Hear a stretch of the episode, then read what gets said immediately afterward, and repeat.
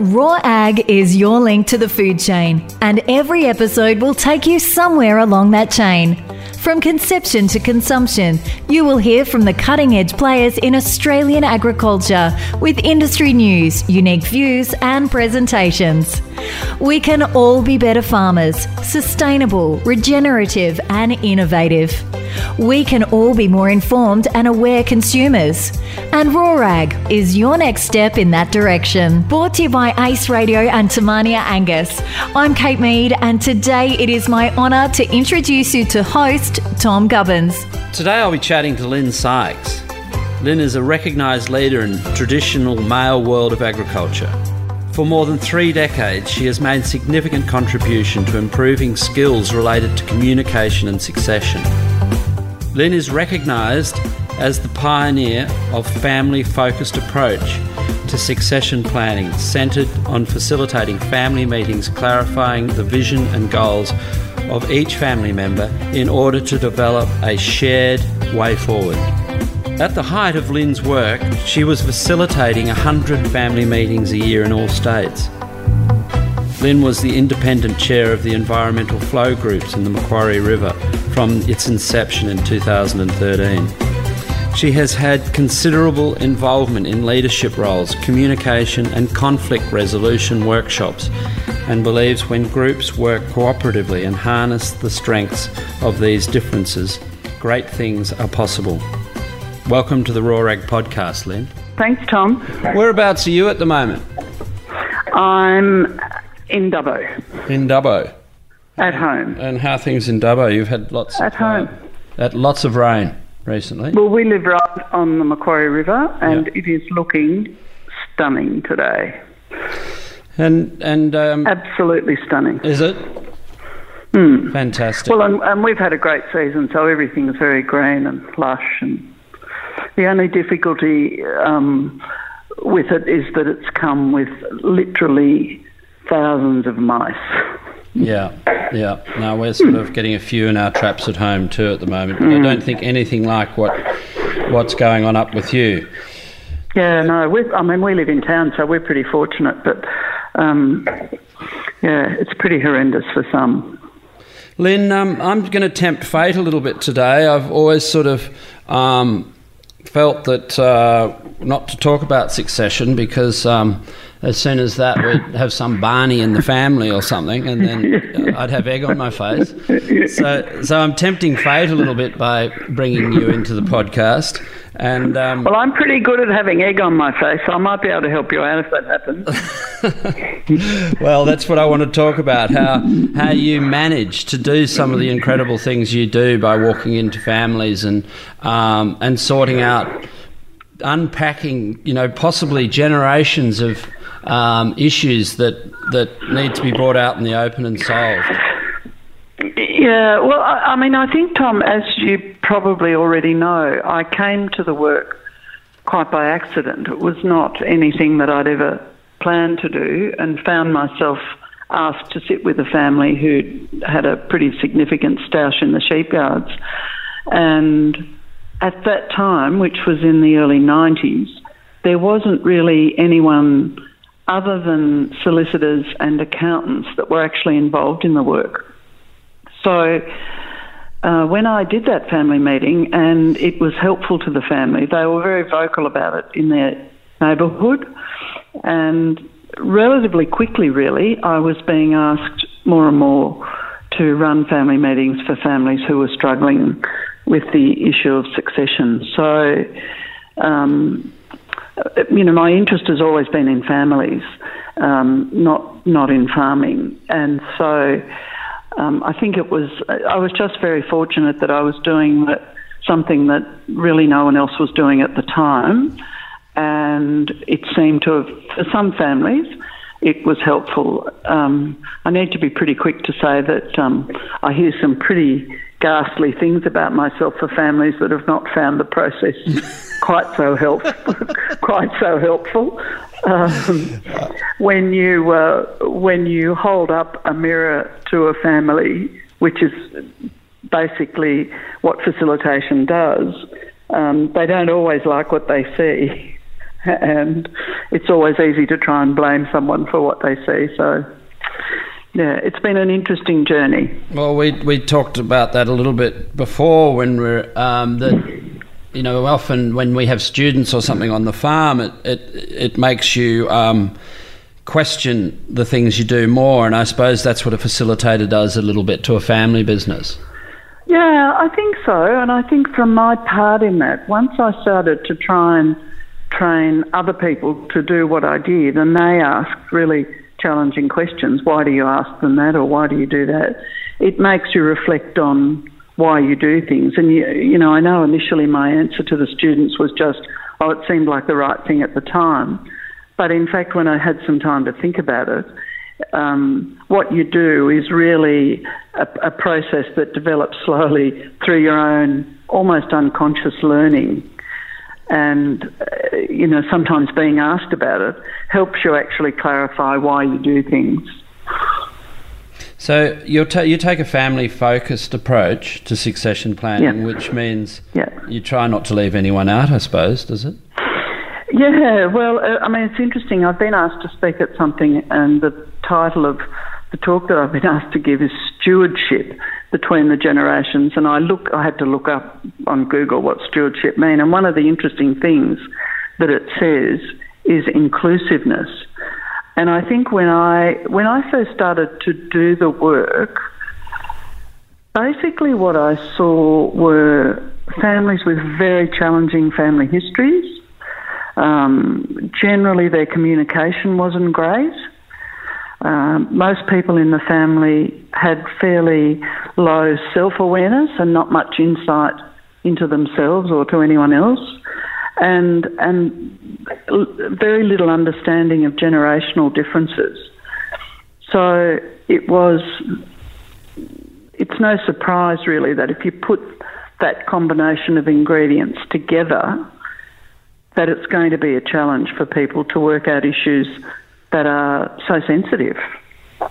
Yeah, so some of the role is educating as well as facilitating. So you need to get some level of awareness in people that perhaps don't have it while you're doing yeah, Well, I think one of the things that the family meeting does, if if whoever the facilitator is has done a good job, is that people should feel safe to say whatever it is they need to say.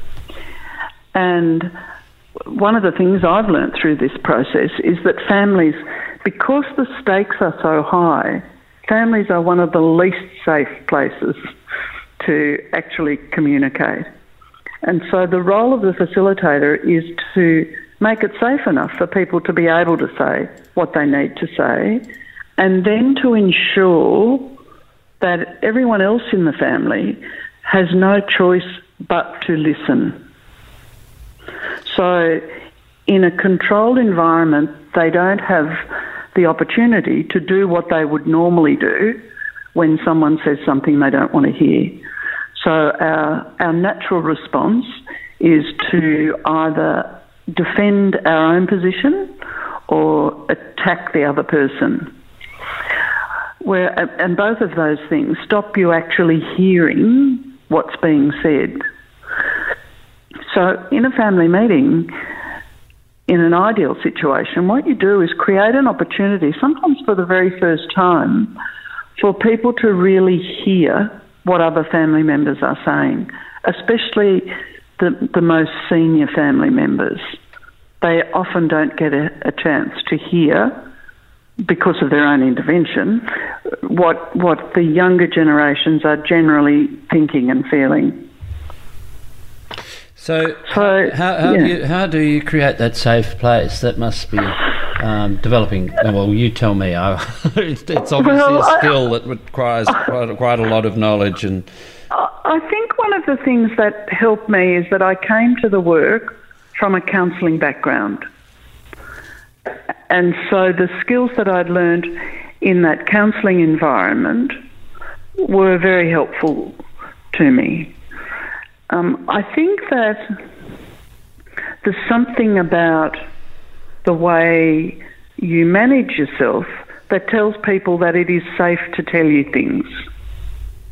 And and I think part of that comes from experience. I know we had we were training a lawyer once in a family meeting, and he was saying, "But but what if they say this or that?" And I said, "Well, that's fine. You know, that's fine. If that's what they need to say, then that's what they need to say." And he said, "I'd be terrified if anyone said that." And I think that's the skill that it comes mm. down to is that because I don't have to fix it, I have ultimate belief in the family's ability to sort out their own problems. Because I don't have to feel that I've got to fix it, I'm pretty happy to hear whatever they've got to say, and it, and it doesn't frighten me. So, so um, taking the um, lifting the lid on the can of worms um, yeah. is uh, is risky, though, isn't it? I mean, I, well, I, I am just from my own experience. yeah. Um, you know, I know that my heart starts pounding and things if I need to say something that, you know, and I might not be able to put the worms back in the can, if you like. So, yeah. Um, and it causes a bit of anxiety. Um, uh, um, That's certainly something, Tom, that I get asked frequently. Aren't you concerned that you're going to open a can of worms? And I'm not concerned because I'm only the can opener. I don't create the worms. And many years ago, someone asked me in conversation, Aren't you worried that you'll open a can of worms? And there was a, a much older lady listening to the conversation, and she leaned over and touched the arm of this other young woman, and she said, You need to understand, my dear, that worms left unattended grow into snakes. perhaps, perhaps the worms don't want to be in the can anyway. yeah. I've always found that very consoling when a yeah. worm appears. I think, oh, well, at least it's only a worm. Could have been a snake. and we've, yeah. you know, all families have uh, worms. Hmm. You know, either in in current generations or in previous generations or between the generations. So but the, the difficulty is that once the worms are actually wriggling on the table, if you're trying to develop a plan, you know that they're there.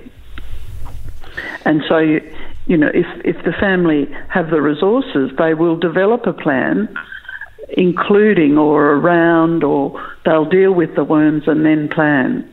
Um, when it's it's the stuff that you don't know about that is the most dangerous sabotaging um, tornado that can come on, you know, into a family's vision when they're trying to get this plan sorted.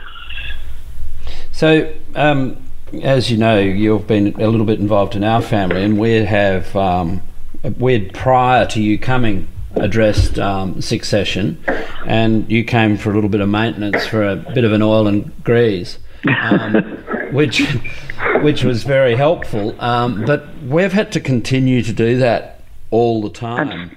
Um, and I, I just thought that we would um, come up with a succession plan. naively, I thought, you know, because obviously looking back now, I can see that that it was never going to be the case. But um, maintenance is required all the time.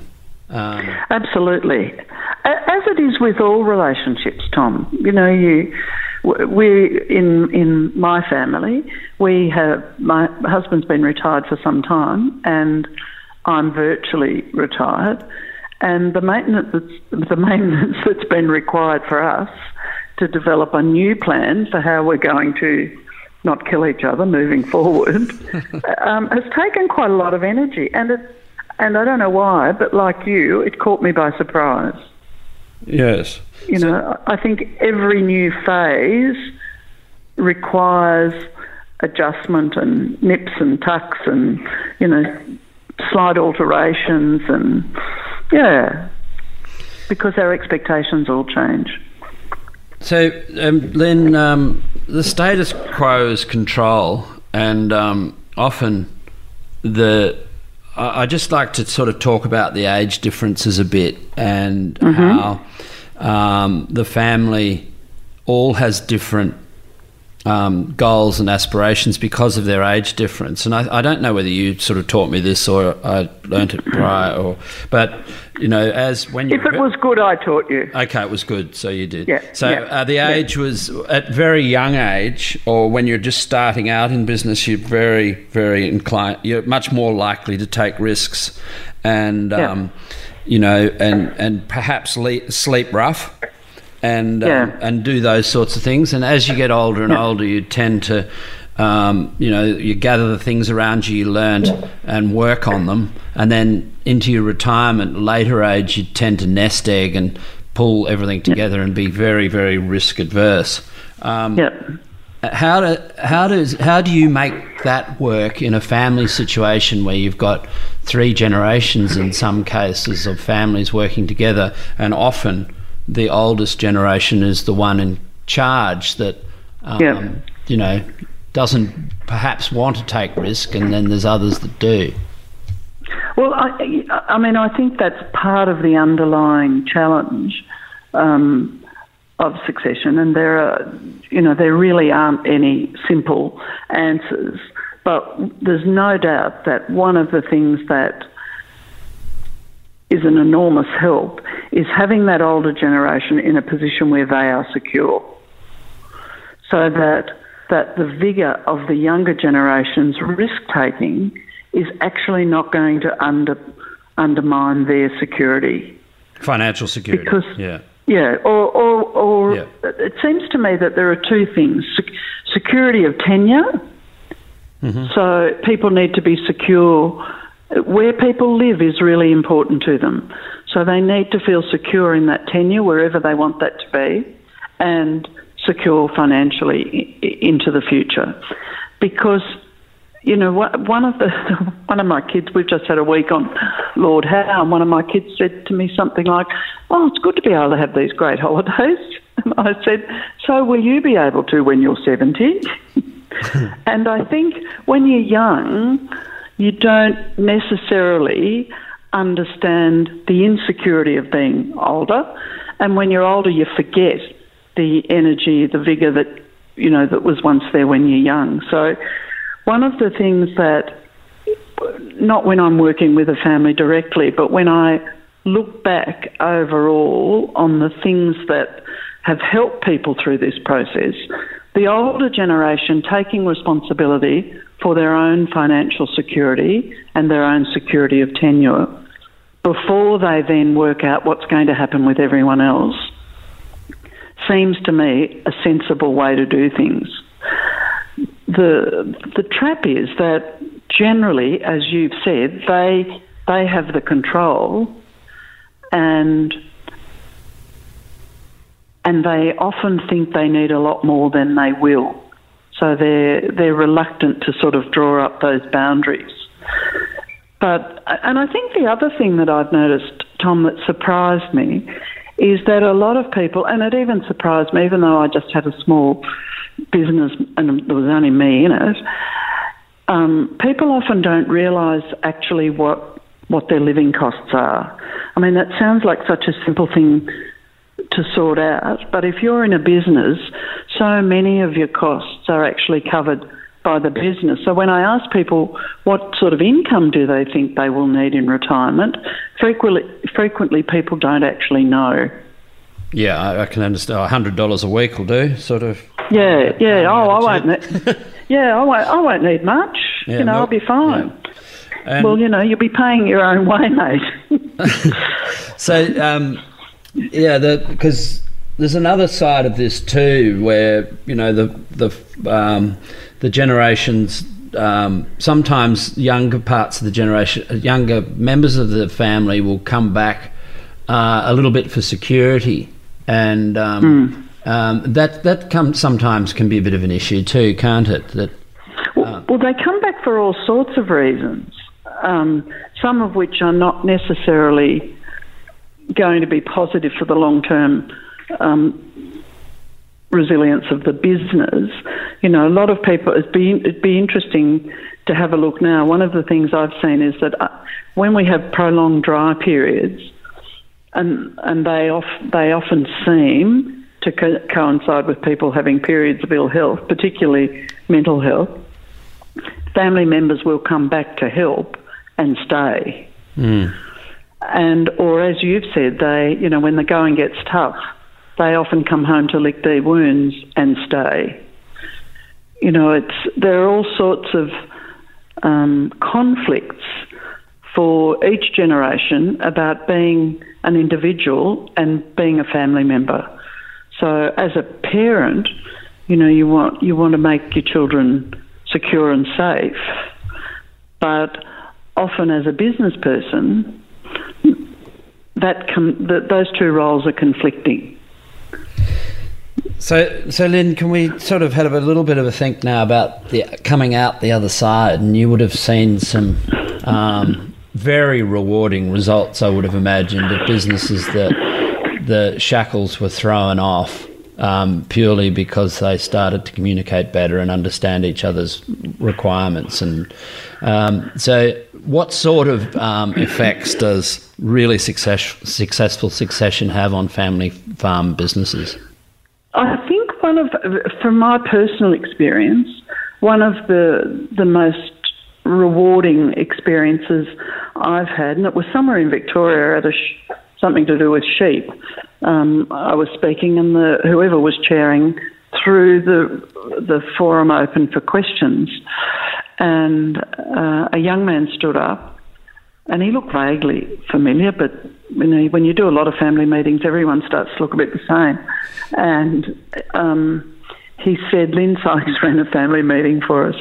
And my initial thought was, oh God, what did I do? You know, how did it go? This is this guy's going to badmouth me in front of this thousand people or whatever it was. Anyway, he said we had a, a um, whatever it was, six months or twelve months ago. We had a meeting with Lynn and we nutted out, a, you know, a pretty good plan. And unbeknownst to us, my father had a terminal illness, and he died, you know, six months later. He said what that what that meeting did for us was it allowed us to grieve uncontaminated by anything to do with the business. He wow, said it was such a wonderful gift. Yeah, and I thought not only was I relieved that I hadn't trodden on someone's toes in that particular meeting, um, but that the privilege of being part of an opportunity to family to grieve in its purest sense is is is just I think I think I'd call that a masterstroke. Yeah. Yeah, no, I understand what you mean because to have it all tidied up means that people, you know, not concerned about um, the after effects, which is not, yeah. that wouldn't be a healthy place to be. Yeah, I've had plenty of the absolute opposite experience, I might add, where I've worked with families before a tragedy and then been asked to come back afterwards and it's been, the family have almost been unrecognisable and it's like someone's you know, cut through them with a chainsaw. And and obviously, getting the truth out completely in in these meetings is something that's not. It, it would be something you aim for, but very unlikely to achieve. Um, yeah, I'm always a bit uh, vague about truth because everyone's truth is truth to them. Yeah. Um, I, I think one of the great things that you hope for is that families will develop an understanding of someone else's perspective. And that, you know, for the, often for the first time, they will think about it from someone else's point of view, have a, just a bit of a stand in someone else's shoes. Um, the, one of the things that I always did in family meetings was sort of uh, intuitively, really, there's usually someone in the family that everyone talks to, that downloads to, or whinges to, however you like to you know, phrase it. And and I'd always have a bit of a stab at working out who that was, and I would ask that person in the hearing of everyone else if there is anything that they have been told that they think is important that does not come out today Hmm. I need I need them to let me know. Yeah. So it's sort of people get, as you can imagine, extremely uncomfortable because they they almost feel as though they're ratting on someone, but you can't deal with issues that don't get disclosed. So that's one of the reasons why. In, there are lots of people who do family meetings, or there are some people who do family meetings in a very different way to me. And a lot of people would interview people beforehand. But my concern always was that I would then become the holder of the secret and and I wouldn't know what to do with it if I thought it was going to impact on the outcome. So I had a reasonable level of confidence that I would create an environment that was safe enough for people actually to be able to tell to, to tell the story how it is for them. Um, and I think that was because of my personality, which is as it is, you know, the, the process that I developed by accident really was to suit me because I, you know, the most important thing we can all be is ourselves. And so I knew that I'm no good at keeping secrets under my hat. So I was better to deal with everything at the same time. No, but you have also, which is often very explosive. You also have a lot of um, experience in dealing with the truth and having it completely exposed. I mean, because to not say anything at all is actually not the truth. And um, you're, Yeah. you're so good at, you know, you're, you've obviously had a lot of practice at it and you've been rewarded by fulfilling that, um, that it comes easier to you. It's very difficult um, in a situation in a family where for generations things have been taught to them to not be said, you know. And, Yeah, um, yeah. I, I don't have any ulterior motives either. I mean, that No. obviously. well, that your ulterior motive is helps. for it to be successful. Yeah. That has Yep. to be important to you because your business is founded on it. Yeah. I mean, one of the things that I read, a good way into the work that I was doing, was, was a book called Crucial Conversations, and it said that there are three components to a, to a crucial conversation. Uh, the first is that there's emotion involved, and the second is that the stakes are high, and the third thing is that opinions differ. So probably one of the the constants for me it was working with families where people were encouraged not to be emotional, not to express their Yep. fears, their sadness, or their anger, and and I do okay with all of that. So that helps it make it safe for other people. I think. The other thing is that I have pretty strong opinions, but I also don't have an expectation necessarily for other people to share those opinions. And I've been taught to respect opinions that are different to mine. Now, both of those things are often missing in families. Um, often everyone's expected to have the same opinions and to not express their their feelings. You know, generations Yeah. of people have this, are expected to have the same opinions about politics, as you would know about breeds of animals, about how you farm, all of those things. And so when when there's a difference of opinion, if it's not managed well, that does not encourage people to express their opinions about anything, particularly about succession. Yes. So it's about it's almost about creating a culture in your family, and I think this is what you were saying about ongoing maintenance. If if families want to do succession with relative ease, then there needs to be a culture of respecting other people's opinions and respecting other people's feelings and encouraging them to be expressed from a really early age, probably. I think you need to come back again, Lynn. But um, I I mean, one of the interesting things for me, Tom, is as I've, I'll be 70 this year, I have noticed a distinct difference in the way my children treat me as I've got older. Now, I don't think I'm any different, but they are treating me differently, and maybe I need to think about how I'm treating them. Because if they're treating me differently and I'm treating them the same, we're destined for a head on. So, yeah. I mean, it's uh, the lived experience of, of everyone is going to influence how they behave in every situation. And that's one of the reasons why I actually don't run family meetings anymore, because I'm too old to readily accept the, the energy and the vigour of the views of the youth that I've seen get them into trouble before. Yeah, righto. Okay, so you don't bridge the gap as well as you used to, perhaps? No, I don't. I, I now see older women who've been desperate to get their family to do succession and haven't had a cooperative husband. He's died and she's left to sort it out. And those women are very angry. And they think, and I agree with them, they think it's unfair for them to have been left in a situation to sort out something that needed to be done 20 or 30 years ago.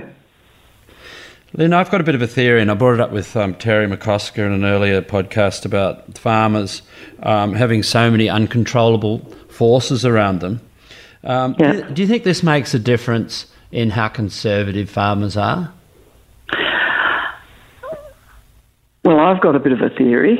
Yeah, throw it at that us. when that when there are so many things in your life that you do not have any control over, you you hold very firm the control you do have.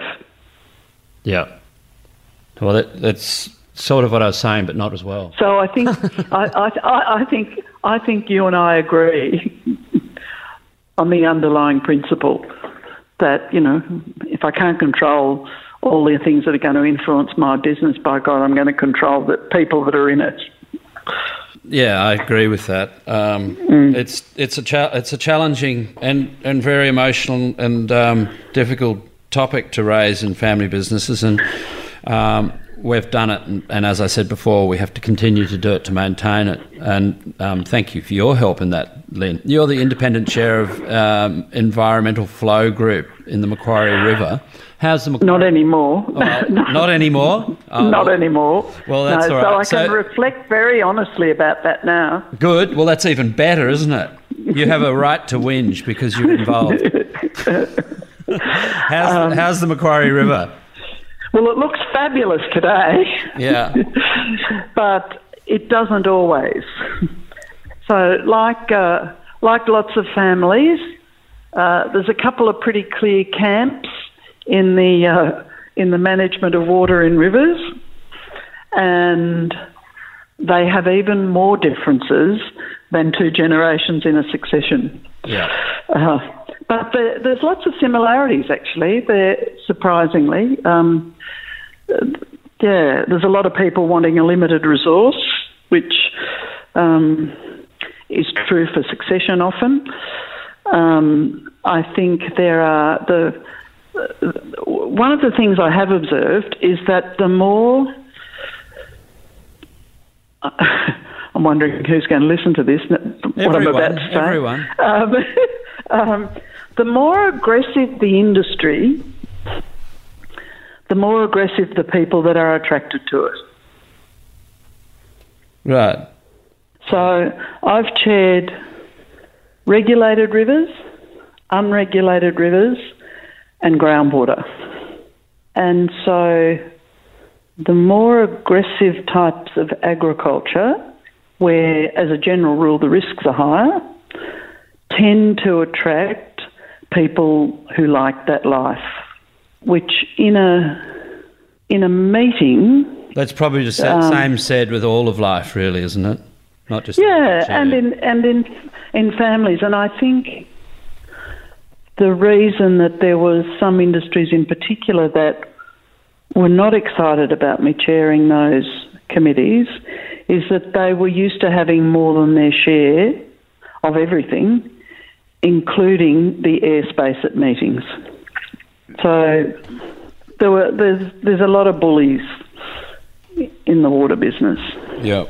and I presume that are they men? Um, what I did observe on those committees is that, which is interesting, what's happening in Parliament at the moment. they, the committee that was the most functional was the one that had equal representation from gender. Why would that be? Well, I think I found it was interesting. I was watching something on the news last night. I think when you get to that 50, uh, this is, I'm quoting some um, journalist or politician now, when you get, apparently, when you get to that 50 50 representation of men and women, there is a change in the culture. Yeah, so there's a bit of a, a, a, behavioural change or a respect, better respect in the room. Well, I think more, just a bit more, a bit more cooperative. Okay. I mean, I can tell you one of those committees was pretty much all men, and I was the chair, and it would probably be the loneliest job I've ever had. Yeah. Would it be the Because there was- same the other way around?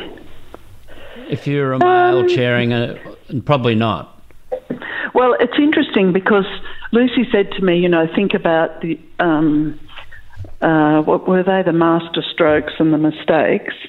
And I think one of the master strokes Well, we that could, I we could get onto those now if you like. We'll we'll just right. morph into it. Um, All right. So we we'll, we'll, let's let's do that. So um, we usually would. well let's on. go for master strokes first. Well, I mean, your question was, would it have been different if they'd been all women? And I'm not so sure about that. But one of my master strokes, I think, was that I made the decision very early in the piece that my skill set was fairly narrow and I wasn't going to try and broaden it.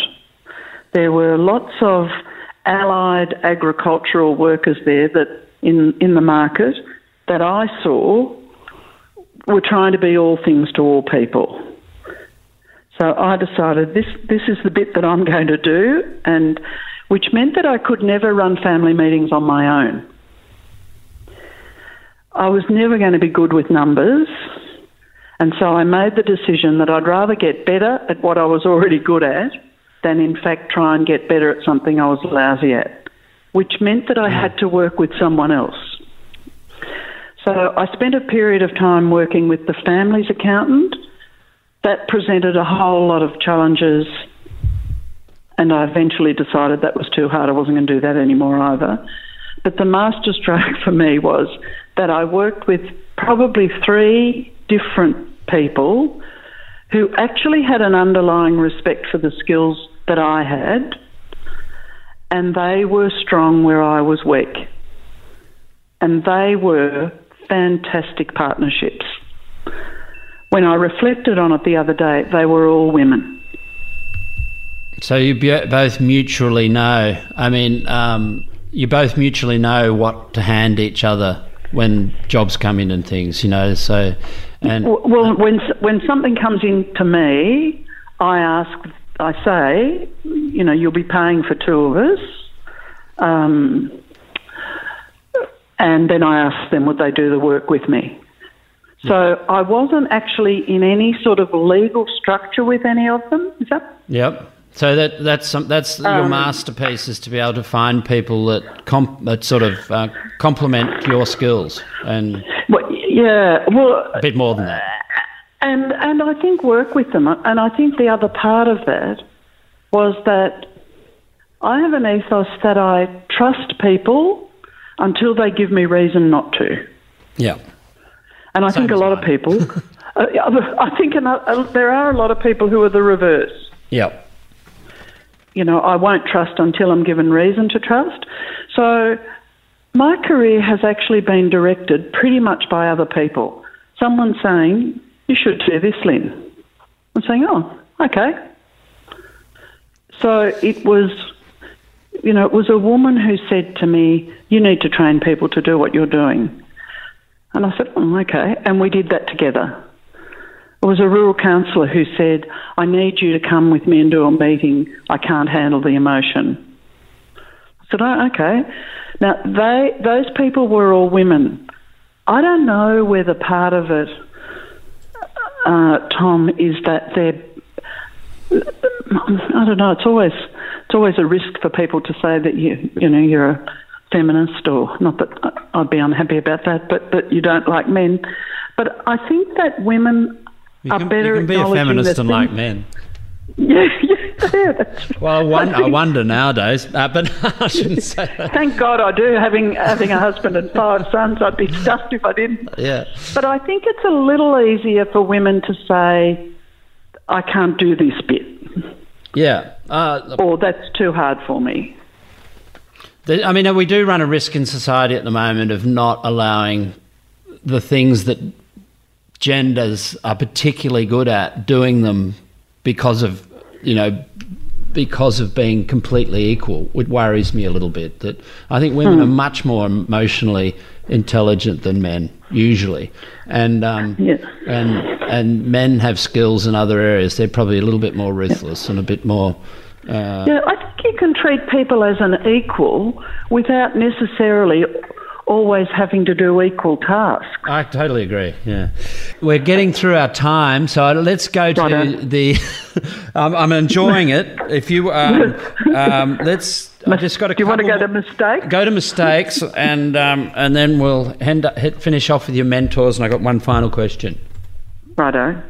Um, my main mistake was not understanding about money and how to charge, and and not knowing how much to charge, and people telling me how much I should charge and me not being comfortable with it, and eventually coming to a point where I said to people, my fee is between this and this, and you make a decision, so that at least they had some say in the choice.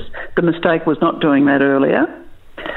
Um, I think the other mistake was not expecting to be blamed when things went badly for families be- Right. because of the fam- because of you know when they held up the mirror and they didn't like what they saw.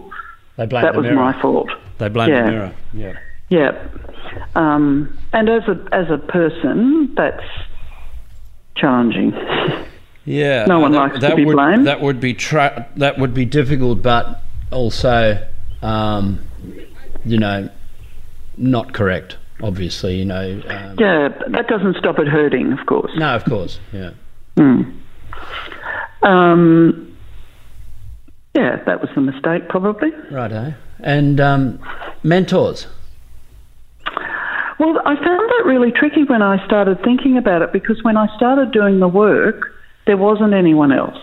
It doesn't need to be someone who you sort of said, "Will- Yeah. will you be my mentor? It could be just someone you. I think, I think, and this is, and again, at the risk of offending, one of the things I was very clear about is that I didn't want to operate in the way that I saw most consultants operate,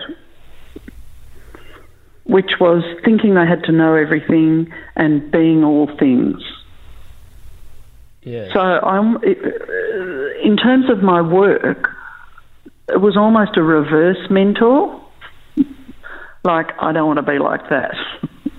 yeah. So that that eliminated a, you know a lot of choices, really. Um, I think probably the the people that have always kept me sane uh, are the people that I've gone to for counsel, which is you know started out when I was a counsellor and we had to have a counsellor as a supervisor, and I've continued that to this day when I'm when I'm not travelling well or there's I don't understand how I'm feeling about something or how I'm reacting to something, I'm very quick to get professional help. And I've been very fortunate in the people that have crossed my path. Well, thanks, thanks for sharing that because I think you know um, for people to get professional help uh, in all sorts of facets in life, including emotional issues that you can't solve, is really, really sensible. And to hear such an expert as yourself actually still getting um, advice in that area is really good to know. Well, one of my sons, I said to him, I think you need to have a bit of counselling, mate. Anyway, off he went and he, he rang me to talk it through. And I said, Oh, well, batten down the hatches. You've probably only got 30 years of that ahead of you. Then I suppose uh, final question really is, what should families do now? What I mean, where do they go? What do they do if they have an issue or Yeah. well, Yeah. it's not about having an issue. Um, they all we our family businesses need this maintenance. Where do they get it from? Yeah, I, I think they need to be realistic. First of all, um, you know, is does this is this business going to have the potential for succession? But but I think it's so easy to look back now and be wise in hindsight. But I mean, I'm pretty sure you've heard me say before that the key component to having a good succession is having a functional family. And I hear a lot now about saying you need to start the conversation. You know, people need to start the conversation. But the conversation is high stakes, emotional, differing opinions. If the family's not functional and you launch into those conversations, my belief is it's unlikely to have a great outcome. Even So- if, even if the family members know that or uh, are willing to do it regardless of that because they know succession's the best way. I think they're willing. Uh, I think people are willing to have a crack, and I say to, especially to daughters-in-law who call me and are unhappy, I say, look, trigger it, trigger it. You know, you're going to be blamed whatever happens, so you might as well get in there and get it over and done with now. Um, I think even though families say they know it needs to happen, they underestimate the pain and the damage that it potentially can cause. Yep. So I guess what do families need to do? Get your family as functional as you can before you actually tackle something as hard as succession. Lynn, thank you very much for um, being on the Raw Ag podcast today. You've um, obviously, you know, had an enormous effect on hundreds and hundreds of Australian agricultural farms over the years, and um, it, Not always good. not always good, but you know, you've done your bit in um, improving the lives of people. So, thank you very much, Lynn. My absolute pleasure. If you're enjoying the Ag podcast, make sure you rate and review on your favourite podcast app.